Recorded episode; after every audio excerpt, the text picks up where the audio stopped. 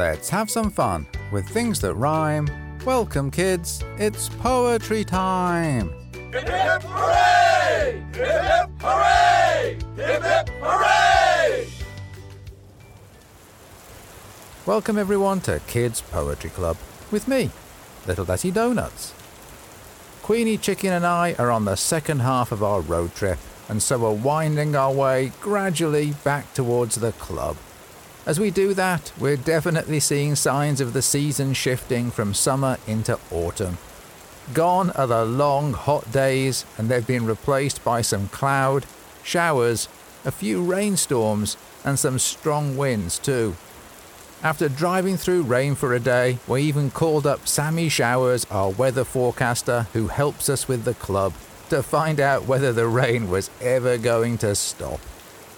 Talking of the club, while we're travelling, don't forget that our current competition's open on the topic of space and the sky. Your parents and guardians can enter your poetry and art by going to the competition page of our website. We can't wait to see what you send in, and maybe we'll feature your art on our website and feature your poetry in an upcoming episode. All of the weather we've been going through on our drive reminded us of when we faced a really blustery day at the club and learned all about what wind is by calling up Sammy Showers. If you only recently joined Kids Poetry Club, you probably haven't heard the story, and so I'll tell you all about it by playing the episode on A Blustery Day, starting with what happened when I arrived at the club. I hope you enjoy it.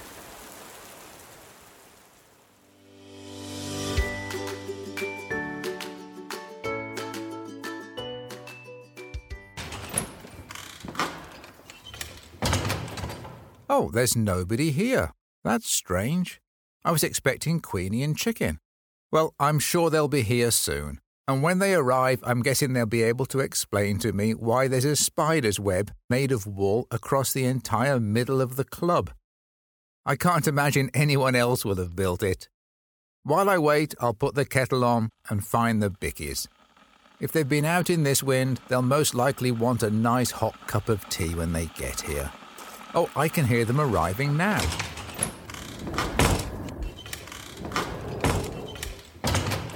Hi, Queenie. Hi, Chicken. Oh, hi, little Dosey Donuts. My gosh, what have you two been up to? It's a long story. I can imagine it is. The two of you are all bound together with string. Oh, and there's a piece of rope wrapped around your waist, Queenie, and then wrapped around Chicken's leg. What have you been doing? Well, we've been flying our kites. Or, to say it more accurately, our kites have been flying us. Isn't it too windy for kites? Well, we didn't think so. And it turns out that we were wrong. In our defense, it was less windy earlier. Well, it actually looked like the perfect weather for kite flying. And so we dug out a couple of kites from the cupboards and went over by the farm stand to fly them. It all started so well. But then the wind really started blowing. Yeah, as Chicken was just saying, it blew so hard the chicken's kite lifted her right off the ground. I just about grabbed her in time, otherwise, she could have blown away. To make sure it didn't happen again, we got this piece of rope and wound it around my waist and her leg, so, you know, that she was weighed down more and was safer. That sounds dangerous. I love the rope idea, though. It must have kept you safe, Chicken. It did, until the wind started gusting and blowing in all directions. When that happened, our two kites became entangled and span out of control. As they fell to the ground, they span around and around, and before we knew it, they'd circled around us so many times that the kite string had wrapped around us tightly. We just couldn't wriggle out, so we had to walk back to the club like this. I mean, we're bound together. Okay, let me get some scissors and let's see if we can cut you loose. Now, what happened to the kites? Oh, those are long gone. The wind was just so strong that the string eventually broke, and both kites disappeared off into the distance. Not your beautiful parrot kite. Yes, that's the one. It headed off down the street, closely followed by Chicken's dragon kite. Watching a dragon chasing a parrot made for quite an unusual scene. There you go. At least you're free now. Oh, and I made you both a cup of tea to warm you up. Oh, thank you, little Dazzy Donuts. That's exactly what we need. I've been out in wind before, but this was the strongest wind I've ever experienced. I have no idea where it came from or where it's going. Um, I mean, come to think about it, where does wind go? It certainly seems really keen to get somewhere today. That's a great question, Queenie. I'm not sure. And it must have come from somewhere. And so if all that wind left somewhere to blow here, well, what's now in the place back where the wind came from? I mean, do we now have all of their air? Gosh, I sure have a lot of questions. I know. Why don't you ask Sammy Showers? He's a weather forecaster and so must know about wind. How about you call him up after your cup of tea and get some answers to your questions? What a great idea. Well, I tell you what, while I drink my tea, do you happen to have a poem you can read us? Perhaps one about wind? I definitely do, Queenie. I have the perfect wind poem, in fact. It's called The Windy Day, and it's all about what it's like to fly a kite on a windy day, just like what you've experienced with chicken. Here, I'll read the poem to you now. It started this morning with the gentlest of breeze, barely enough to rustle the leaves in the trees. By noon it was blowing at more of a pace, enough to spread objects all over the place. All afternoon it blew with more and more might, snapped branches and bushes disappearing from sight. I should have known better that the timing's not right. To head off outside to try fly my kite. It dragged me about and pulled me around, lifting both of my feet clear up off the ground. With a gust and a blow, it lifted me higher as I dodged roofs and chimneys and telephone wires. Eventually, it dumped me from quite a great height, and I landed up here, still holding my kite. Which is how I'll explain what happened to me if I ever get down from the top of this tree. Oh, thank you for the poem, little Dowsy Donuts. I'm glad we didn't end up at the top of a tree. I don't know how we could have gotten back down again. Okay, well, I've finished my tea, so let's call up Sammy Showers. He should be at the radio station right now, giving his daily weather forecast. Let's see if he can answer my questions. Well, I'll call the station now.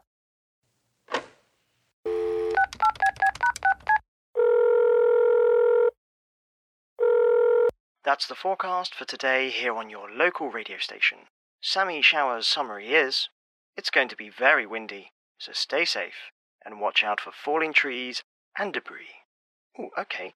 It looks like we have a caller on line one. That's unusual, as we don't normally have anyone calling up during the forecast. Let's see who's there. Hello, caller. Welcome to the weather forecast with Sammy Showers. Hi, Sammy. It's Queenie. Hi, Queenie. How are you today? I'm windswept, Sammy. Very windswept. Thank you for asking. So, how can I help you? Well, I have a few questions about the weather, and I wondered if you'd have time to answer them. Sure. What would you like to know? Having been blown about a lot today, and having almost lost my best friend to a big gust, I thought I should learn more about the wind. In fact, I thought I should start by finding out what is wind actually. What a great question. Wind is the movement of air, and so it's air in motion. You can't see it or hold it, but you can feel it. Yes, I definitely felt it today. So, what causes wind? It has a lot to do with how the sun warms the earth. Our atmosphere is full of particles that you can't see. Those particles are all squashed into our atmosphere, creating what's called atmospheric pressure, just like the sort of pressure you get when you fill a balloon with air.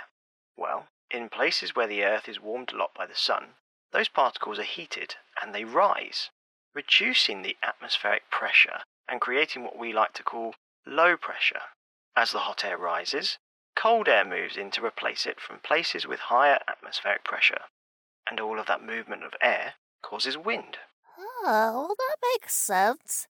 I like a little bit of wind as that I can fly my kite. I wonder what causes strong winds like the wind we have today. That has a lot to do with the difference between high pressure and low pressure. The more the difference, the faster the wind will blow. It can be as light as a gentle breeze, all the way up to a hurricane. I guess it's like blowing up a balloon and then letting it go. All of that air that's pressurized inside the balloon will rush out to where the pressure is lower outside of the balloon. Exactly. So on days like today, you're just outside of that balloon feeling a big gush of wind. Okay. So my last question is about storm names. Well, I've heard about storms and hurricanes getting names, but they never seem to name one after me or chicken. Well, I was wondering, who do I need to write to in order to encourage the naming of a storm, Queenie, or a hurricane, chicken? In the United Kingdom, storms are named by the Met Office. Elsewhere in the world, hurricanes and typhoons are named by the World Meteorological Organization, working through the letters of the alphabet. Now, there hasn't been a storm queenie or chicken, but there has been a typhoon queenie in Asia back in 1945. Really? Well, 1945 was well before I was born, though, and so I hope they use my name again soon. I'll tell you what, why don't we name today's windstorm after you? It won't be the official name, as today's wind isn't fast enough to have an official name, but unofficially, we'll call today Windstorm Queenie, and I'll use that name with every forecast I do today. That sounds wonderful. Thank you, Sammy, for all of your help. My pleasure, Queenie. Chat again soon. Well, you heard it here first, everyone. Be careful out there with Windstorm Queenie. It's going to be a rough one today. So, Queenie, how did it go with Sammy? It went really well. I now know all about what wind is, where it comes from, why it happens. Oh, and the big news is that Sammy has given a name to today's windstorm. It's now called Windstorm Queenie. Well, that sounds perfect. Windstorm Queenie. How great to have a storm named after you. Actually, that reminds me of another poem. It's called The Hurricane.